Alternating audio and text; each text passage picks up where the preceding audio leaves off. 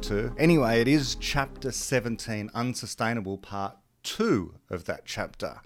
And in this chapter, what we've been learning about is the ambiguity, almost the studied ambiguity, of the word sustainable. And David has previously mentioned in this chapter how sustain can mean something along the lines of provide you with what you need, but also sustain can mean keep things the same way, to sustain a particular way of life, way of doing things.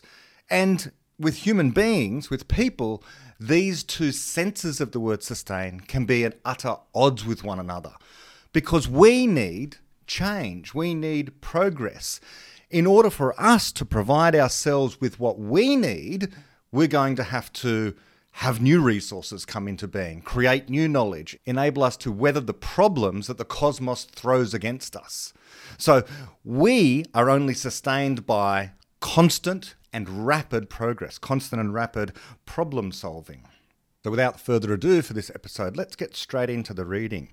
And David writes The Easter Islanders' culture sustained them in both senses. This is the hallmark of a functioning, static society. It provided them with a way of life, but it also inhibited change. It sustained their determination to enact and reenact the same behaviours for generations. It sustained the values that placed forests literally beneath statues. And it sustained the shapes of those statues and the pointless project of building ever more of them. Moreover, the portion of the culture that sustained them in the sense of providing for their needs was not especially impressive. Other Stone Age societies have managed to take fish from the sea and sow crops without wasting their efforts in endless monument building. And if the prevailing theory is true, the Easter Islanders started to starve before the fall of their civilization. In other words, even after it had stopped providing for them, it retained its fatal proficiency at sustaining a fixed pattern of behaviour, and so it remained effective at preventing them from addressing the problem by the only means that could possibly have been effective creative thought and innovation. Attenborough regards the culture as having been very valuable and its fall as a tragedy. Bronowski's view was closer to mine, which is that since the culture never improved, its survival for many centuries was a tragedy, like that of all static societies. Just pausing there um, this is reminiscent of some other things that David has said over the years that I've heard. It it, it conjures in the mind um, what David says about how species don't care that they're going extinct. There's nothing about the species of panda bears that causes the species to be worried about its own extinction. There's nothing in the genes that causes worry in the pandas. The pandas don't know they're going extinct, okay? Pandas may suffer, they may experience pain. Who, do, who knows? I don't have a, um, a, a, particularly strong view on that. I happen to think that it's pr- possibly the case that animals, because of the different kind of software running on their brains, they aren't capable of certain kinds of qualia. All that aside, a species as it gradually goes extinct doesn't have a way in which the, spe- the species isn't intelligent. The species itself isn't intelligent. Now, this is similar to this idea here about how some people misdirect their concern about the fall of a civilization because I think that psychologically they're worried about the individual people. And certainly we should worry about individual people, but not cultures. Cultures don't care. Cultures don't have minds. Cultures simply are a certain group of memes, a memeplex that is going on. And sometimes those cultures are terribly damaging. It's much like languages. People who are interested in linguistics, you often hear that they bemoan and regret the fact that certain languages are going extinct. Now, aside from it being of academic interest, there's no need to worry about a language going extinct. It's not causing particular suffering for those people who once spoke that language because they're no longer with us. We should, of course, be primarily concerned about the suffering of other people. But this is very different to being concerned about the suffering of a language or the suffering of a culture. Cultures don't suffer, languages don't suffer in the same way that species don't suffer. So if you misdirect your focus of concern, then what you're apt to do is to be worried less about individual people and their suffering and more worried about the abstract of something like a civilization that is actually the cause of the suffering of individual people. And by the way, it seems to be the case if you look into certain languages, certain dead languages, or certain languages that, that aren't very popular anymore or that are going extinct, some of these languages seem incapable of being able to represent things like complex numbers. They have more difficulty with abstract concepts than certain other modern languages, like English or like French or like Cantonese, and so on and so forth. That if you have an ancient type language that has somehow remained extant in an Amazon rainforest or a some other South American place, and people still speak these languages, they're incapable uh, not because their minds are incapable, but they're incapable at times of being able to represent number in that language. So I've read, I could be wrong about this, but this is what I've read that in certain languages, for example, you can't count beyond a certain highest number because what happens then is that you just say and more and more rather than having specific words for certain numbers. And for similar reasons, there's difficulty with logic in other languages as well. And that might be a reason why certain cultures don't make the advances that have been made in certain other cultures, because their language is less able to adapt itself in order to conjure good explanations. That could be the case. That's just a conjecture. I could be wrong about that. But for here, as David says there, we should not be concerned about certain cultures certain societies, which actually actively cause not only the society to become static, but like all static societies, exacerbate the suffering that's going on with individuals in those societies because the individuals are capable of suffering. And if they weren't in that static society, which is putting ever more effort into building ridiculous monuments, then they might be able to make progress. An endless stream of knowledge creation in order to lift themselves out of the terrible dire straits in which they find themselves on some hapless island losing its finite resources because they do not have the capacity, the time, energy, and effort required in order to create more knowledge which allows them to find new resources. Let's continue.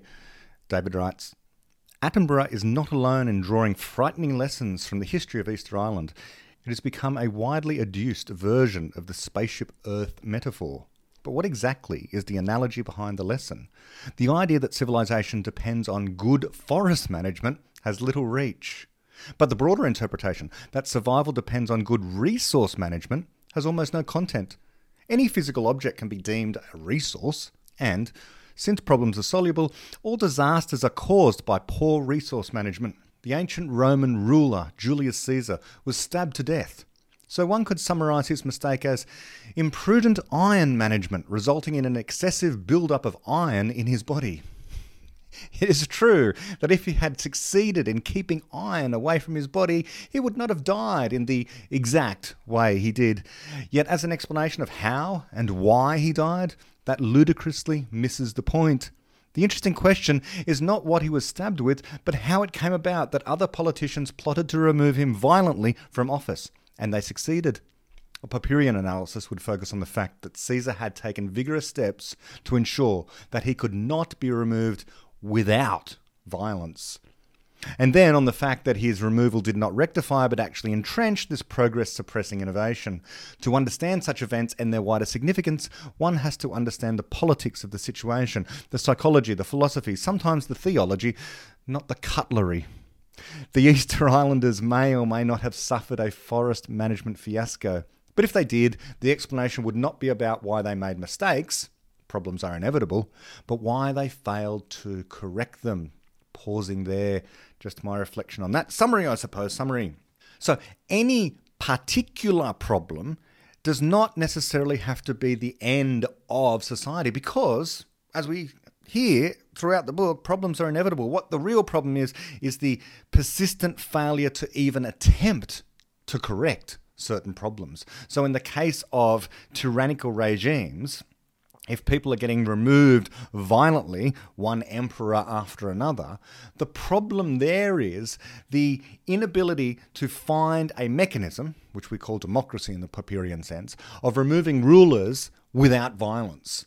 And if you're a ruler and the previous 10 rulers have all been stabbed to death or otherwise removed via a mob of some sort, then you better be thinking to yourself that there's something wrong with the system and you need to correct this system in some way. And so too with so called resource management. Any prior civilization, ancient civilization that has gone extinct due to a problem of resource management, it isn't because they ran out of wood it's because that as they ran out of wood, they couldn't conjure an idea about how to stop depleting the wood, let's say, or doing what they were doing rather than trying to figure out solutions, trying to create new knowledge, trying to make progress. And of course, we can judge these ancient civilizations, these civilizations that have gone extinct, because we are in the lofty position of being the sole remaining civilization that is dynamic. If there have been dynamic societies before, they've gone extinct. Things have gone wrong.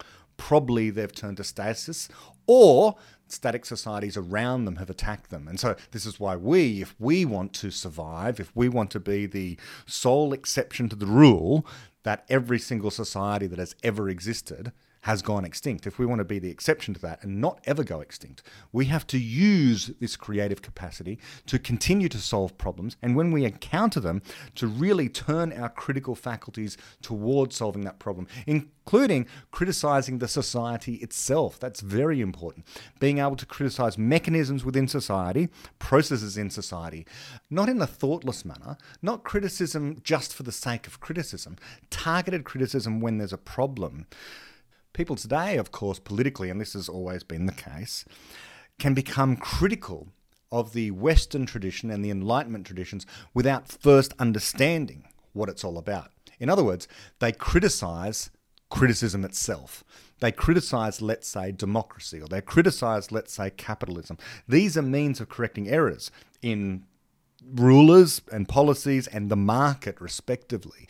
And if you have a misunderstanding of what these systems are, if you think that capitalism, which is actually freedom, is oppressive, and if you think that democracy, which is actually a way of uh, changing rulers without violence, is in fact a form of tyranny, keeping down the small person or something like that, then what you're apt to do is to focus your criticism in the wrong place, namely against means of correcting errors. And if there's one thing, as the beginning of Infinity says, and if there's one moral maxim that David in some moods says that he should regard as the solid foundation, if you like, of course, he wouldn't like that word, uh, uh, as being a starting point for all uh, morality, or at least of being a, a moral maxim that we shouldn't be able to correct, change, alter. That one being, do not destroy the means of error correction that being the one moral maxim that we have to protect at all costs, if you are the kind of person that thinks that democracy has to be cast aside because it's not working for certain people, or that capitalism needs to be cast aside because it's not working for people, what you're doing is misunderstanding what those systems are about. Those systems are about correcting errors. And if you were to destroy those systems, you're destroying means of correcting errors. It's the same reason, by the way, that the death penalty is, is morally abhorrent to many of us. Because a person, no matter how evil they are, can, in theory, in principle, correct their errors. And so, even the worst, most awful person because a person is really a software program. They're a mind. A mind can be changed, and if their mind is changed, of course, they might end up feeling guilty about all the terrible things they've done. But if you kill them, there's no means of correcting that error. So you've destroyed a means of correcting their error. In other words, their very poor mental state, their very poor ideas. So that is that is way off topic here. Let's go back to the book. And David says, quote, I have argued that the laws of nature cannot possibly impose any bound on progress by the arguments of chapter 1 and 3. Denying this is tantamount to invoking the supernatural. In other words, progress is sustainable indefinitely, but only by people who engage in a particular kind of thinking and behavior, the problem solving and the problem creating kind characteristic of the Enlightenment. And that requires the optimism of a dynamic society. One of the consequences of optimism is that one expects to learn from failure, one's own and others. But the idea that our civilization has something to learn from the Easter Islanders' alleged forestry failure is not derived from any structural resemblance between our situation and theirs because they failed to make progress in practically every area. No one expects the Easter Islanders' failures in, say, medicine to explain our difficulties in curing cancer, or their failure to understand the night sky to explain why a quantum theory of gravity is elusive to us. The Easter Islanders' errors, both methodological and substantive, were simply too elementary to be relevant to us, and their imprudent forestry, if that really is what destroyed their civilization, would be typical of their lack of problem solving across the board. We should do much better to study their many small successes than their entirely commonplace failures. If we could discover their rules of thumb, such as stone mulching to help grow crops on poor soil, we might find valuable fragments of historical and ethnological knowledge, or perhaps even something of practical use. But one cannot draw general conclusions from rules of thumb. It would be astonishing if the details of a primitive, static society's collapse had any relevance to hidden dangers that may be facing our open, dynamic, and scientific society, let alone what we should do about them. Pause there, just my reflection on this. Uh, one of the more powerful points that Sam Harris, uh, the podcaster and author, has made, neuroscientist, has made over the years with respect to morality is in his strident and quite accurate arguments against moral relativism. And this is the idea that, for example, the fundamentalist Islamic cult, the Taliban, should be respected in moral terms. That if they have certain abhorrent moral practices, we in the West shouldn't judge them, nor anyone else for that matter. So the Taliban might be an extreme example, of, as Sam would say, the using the example, the, the, the terrible example of the honor killing, let's say, or throwing acid in the face of young girls for the crime of being seen with a man outside of the house, so on and so forth. As Sam says, being a moral relativist on this point, thinking that the Taliban has some reasonable stance, something to teach us about morality, is rather like saying, well, Maybe they have something to teach us about chemistry or physics. Of course they don't. That would be ridiculous. There's nothing in their holy books that can inform us about the standard model. It's laughable to think that anything scientific could be learned by an ancient culture that actively seeks not knowledge, but stasis. And so too in morality, and it very much echoes the point here. We should pity people that today still live in cultures like that, but because of cultural relativism, very much because of cultural relativism, there is a lack of will of trying to save people from these terrible cultures. Now, it's not the case that we should go in there into these cultures necessarily and use violence or use force unless people want us to unless there are people within that culture who are crying out for help, and there possibly are. I don't know enough about geopolitics in order to comment upon this uh, with any reasonable accuracy. But what I would say is that anyone who wants to escape that kind of culture should be welcomed with open arms. Just as recently, both the United Kingdom and Australia have said that anyone from Hong Kong who wants to come to our countries is very welcome because the tyrannical, backward political ideology that drives communist China is causing great suffering. And we can see that, and it is morally right for us to allow anyone from those countries who wants to come here with Enlightenment values, with the ideas of democracy, freedom, capitalism, and so on, should be allowed to. In fact, not to allow that is morally reprehensible. We should be standing up for those values, which means we need to spread those values far and wide. Okay, back to the book, and David writes. The knowledge that would have saved the Easter Islanders' civilization has already been in our possession for centuries. A sextant would have allowed them to explore their ocean and bring back the seeds of new forests and of new ideas. Greater wealth and a written culture would have enabled them to recover after a devastating plague. But most of all, they would have been better at solving problems of all kinds if they had known some of our ideas about how to do that, such as the rudiments of a scientific outlook. Such knowledge would not have guaranteed their welfare any more than it guarantees ours.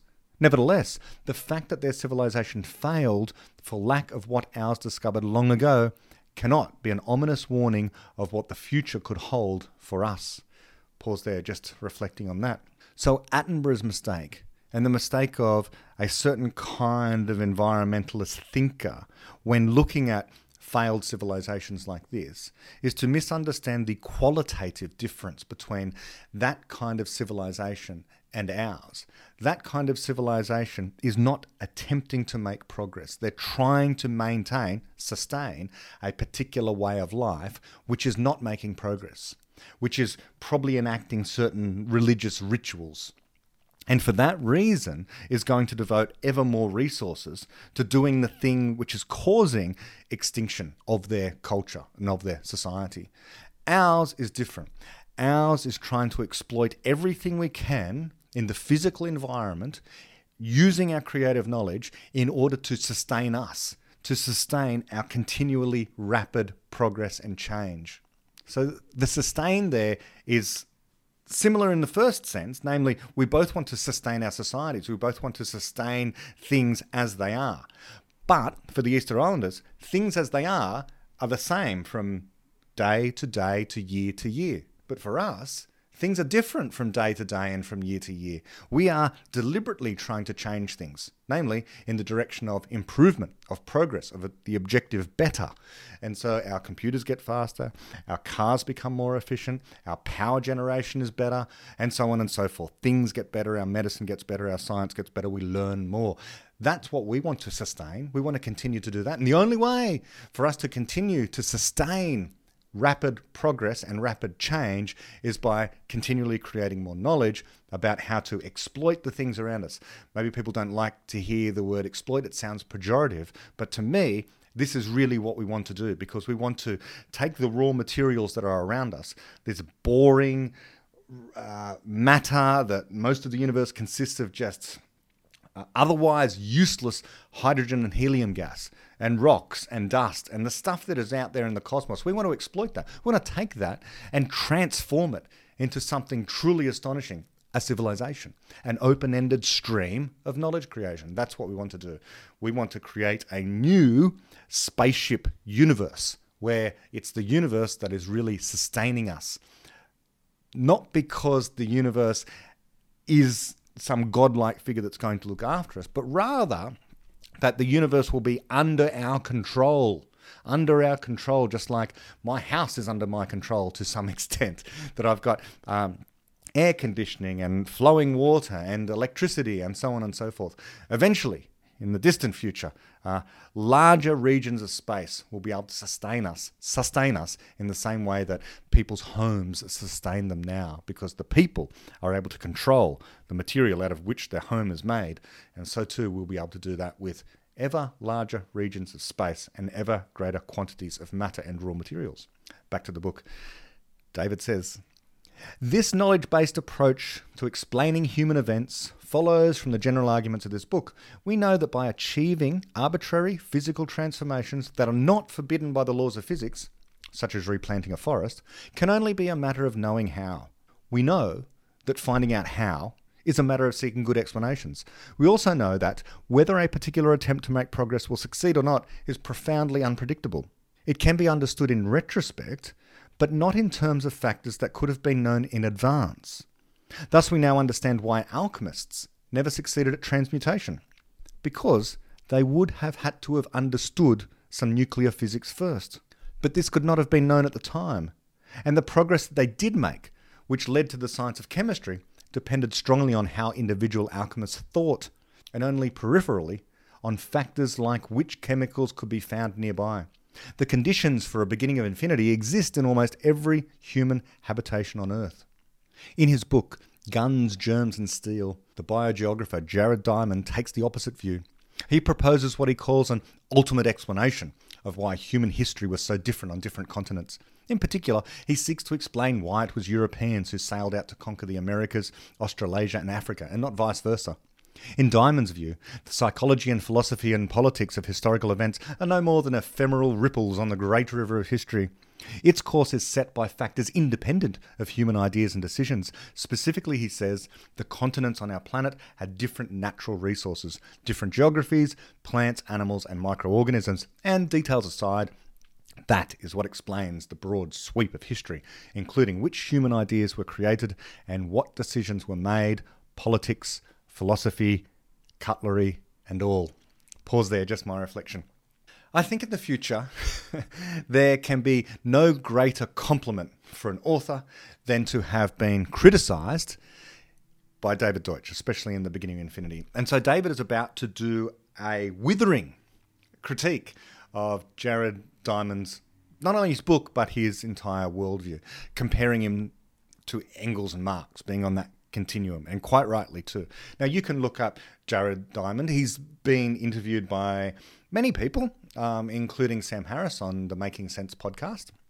And indeed, he is a great pessimist and ignores, or perhaps just, uh, well, doesn't have the thought that there is a reality to abstractions. Uh, I guess this is one of the more fundamental differences between a thinker like David Deutsch and the David Deutsch worldview and the typical academic, intellectual, and scientist who thinks that all all events have to be explained in terms of physical causes.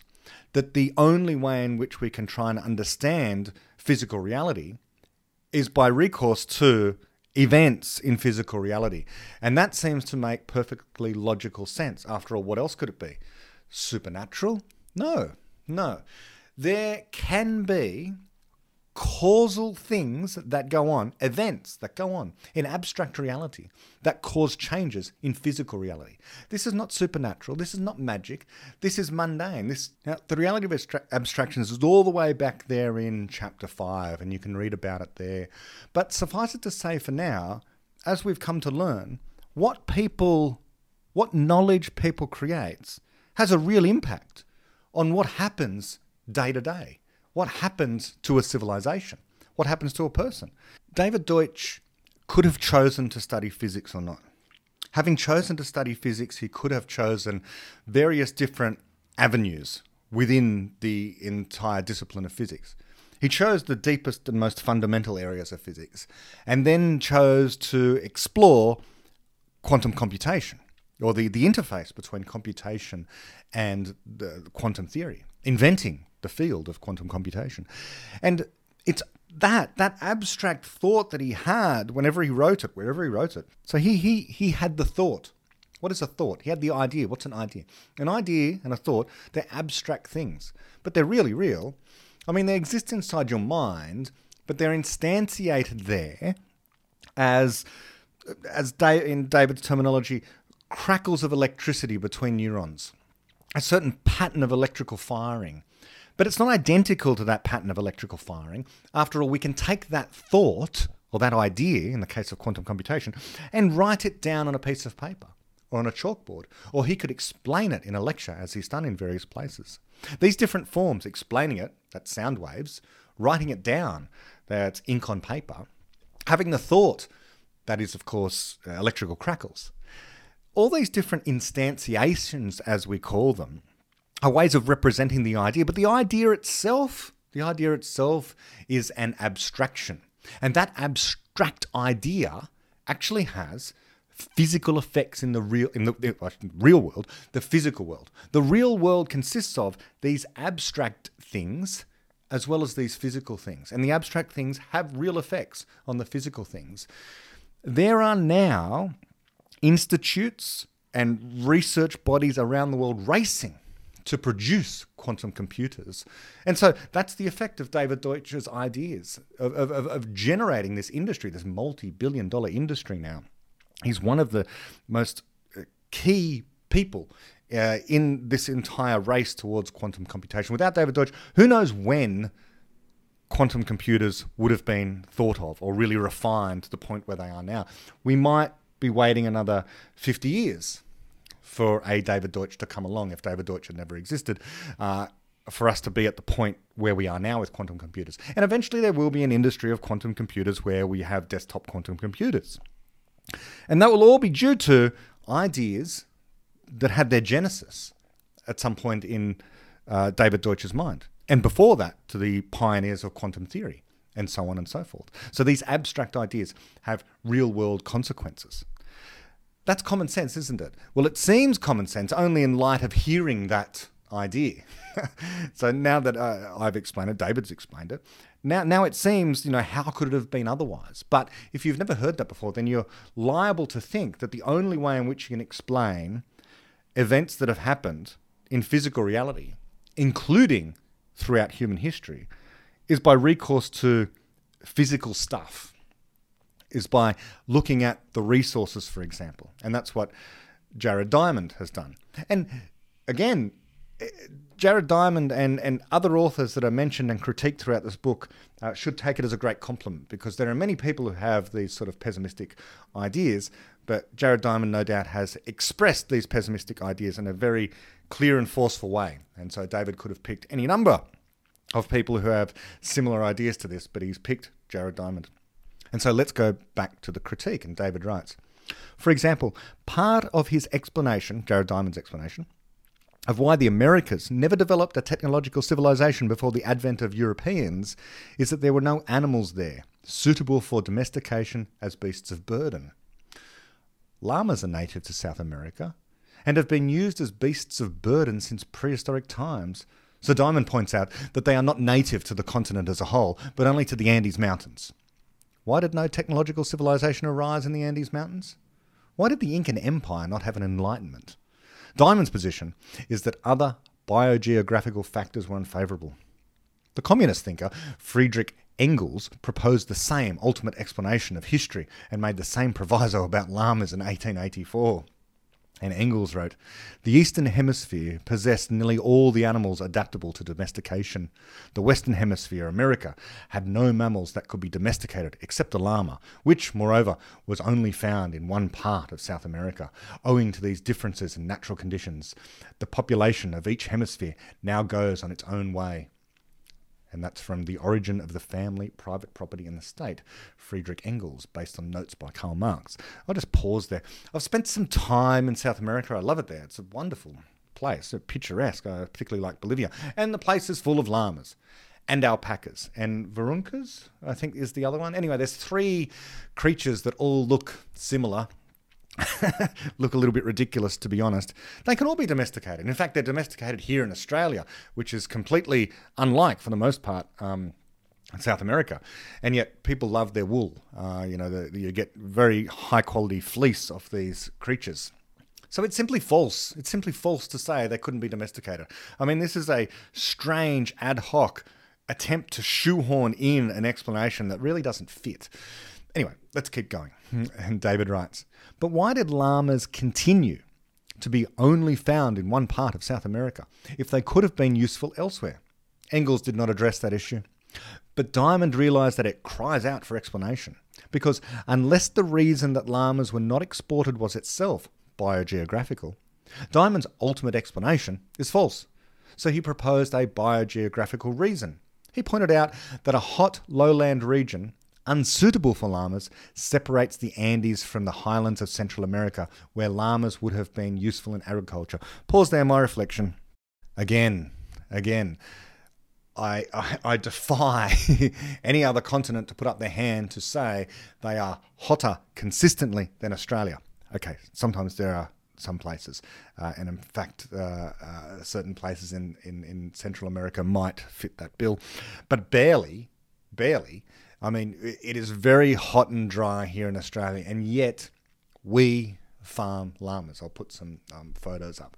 Uh, they are, they're, they're a common sight in some places, uh, here in New South Wales, in my own state where I am. So this is simply, again, false. It's a shoehorning in. It's, it's, it's, a, it's an attempt without, uh, it's, it's, it's a pure guess. It's a pure guess. There, there is absolutely no reason why human beings cannot take something like the llama from one place to another, even an ancient culture. They can carry the water with them, they can carry the food with them.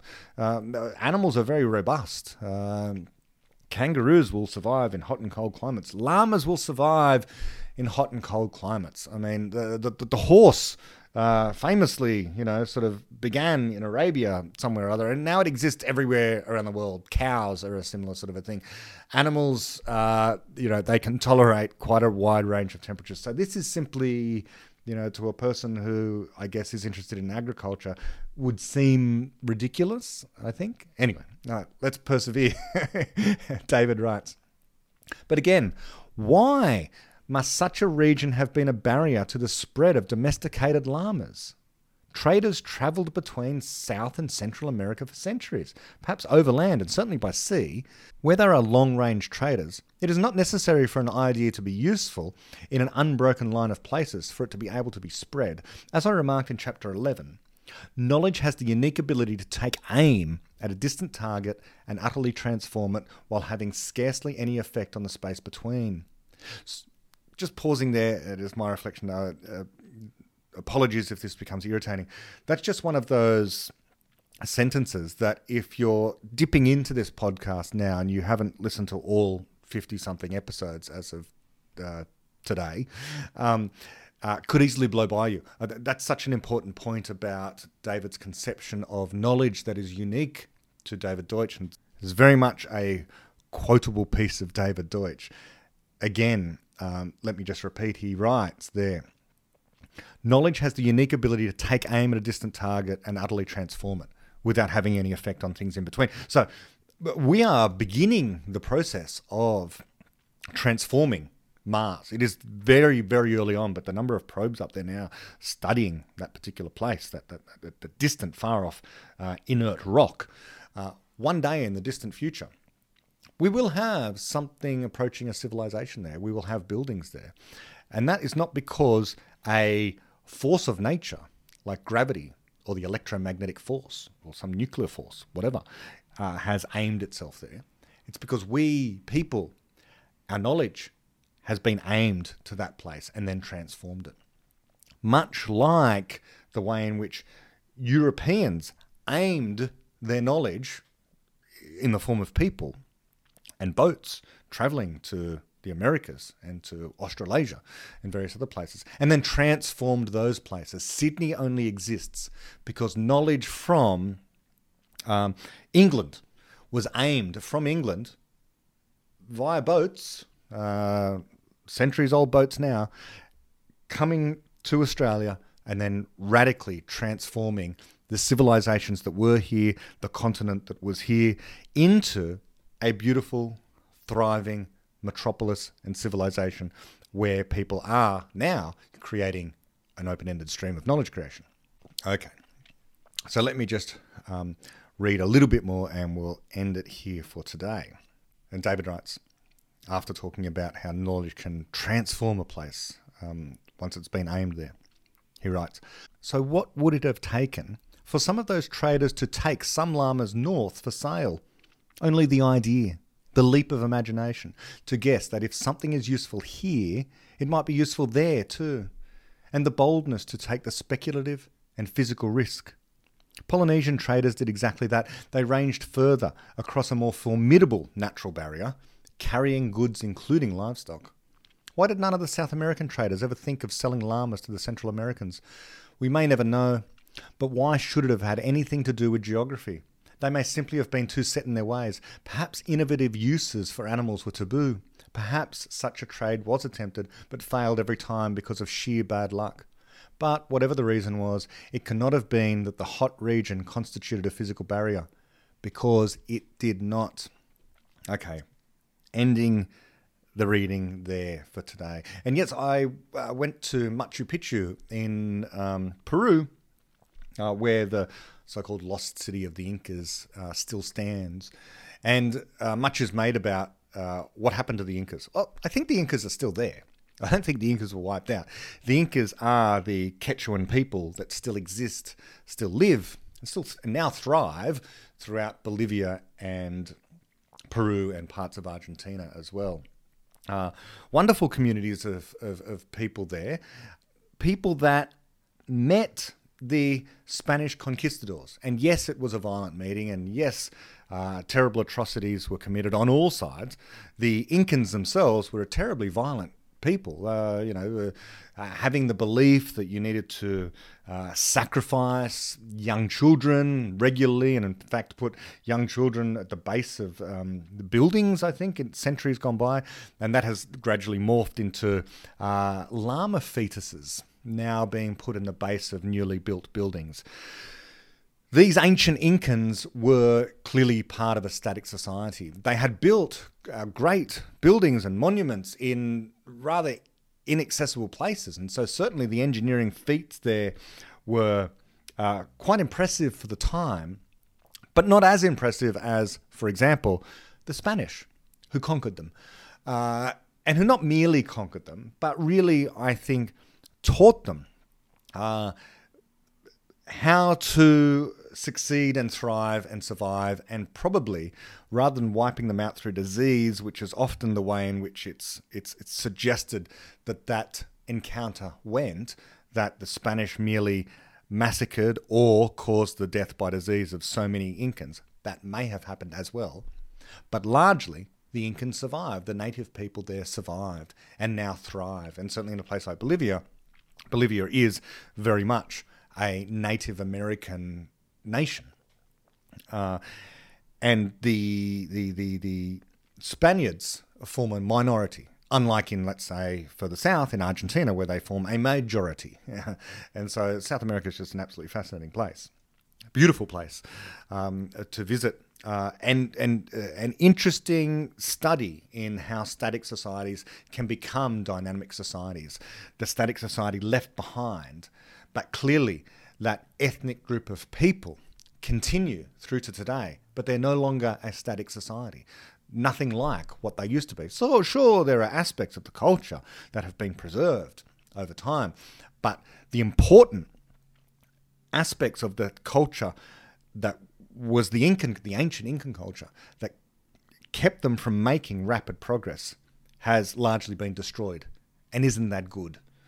The people themselves have survived, uh, but the culture, large parts of the culture, have been done away with, replaced by better Enlightenment values. And so, although Bolivia is one of these places where I've talked before on the podcast about how if only they had better governments, they'd be far more wealthy.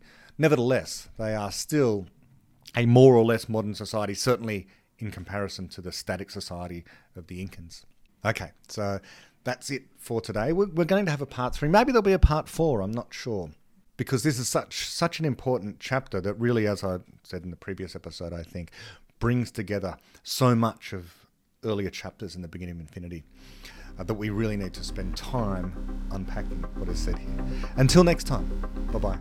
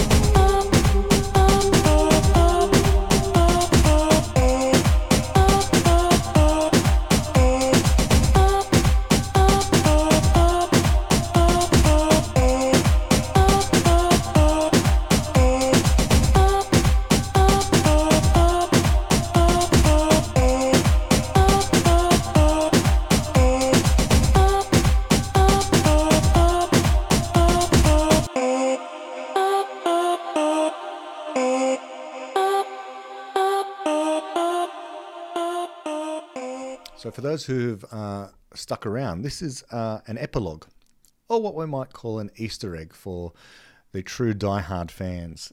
Um, 2020 was a difficult time for many people, and like many people, uh, I wasn't working in the same way that I was working previously. Um, many people were furloughed.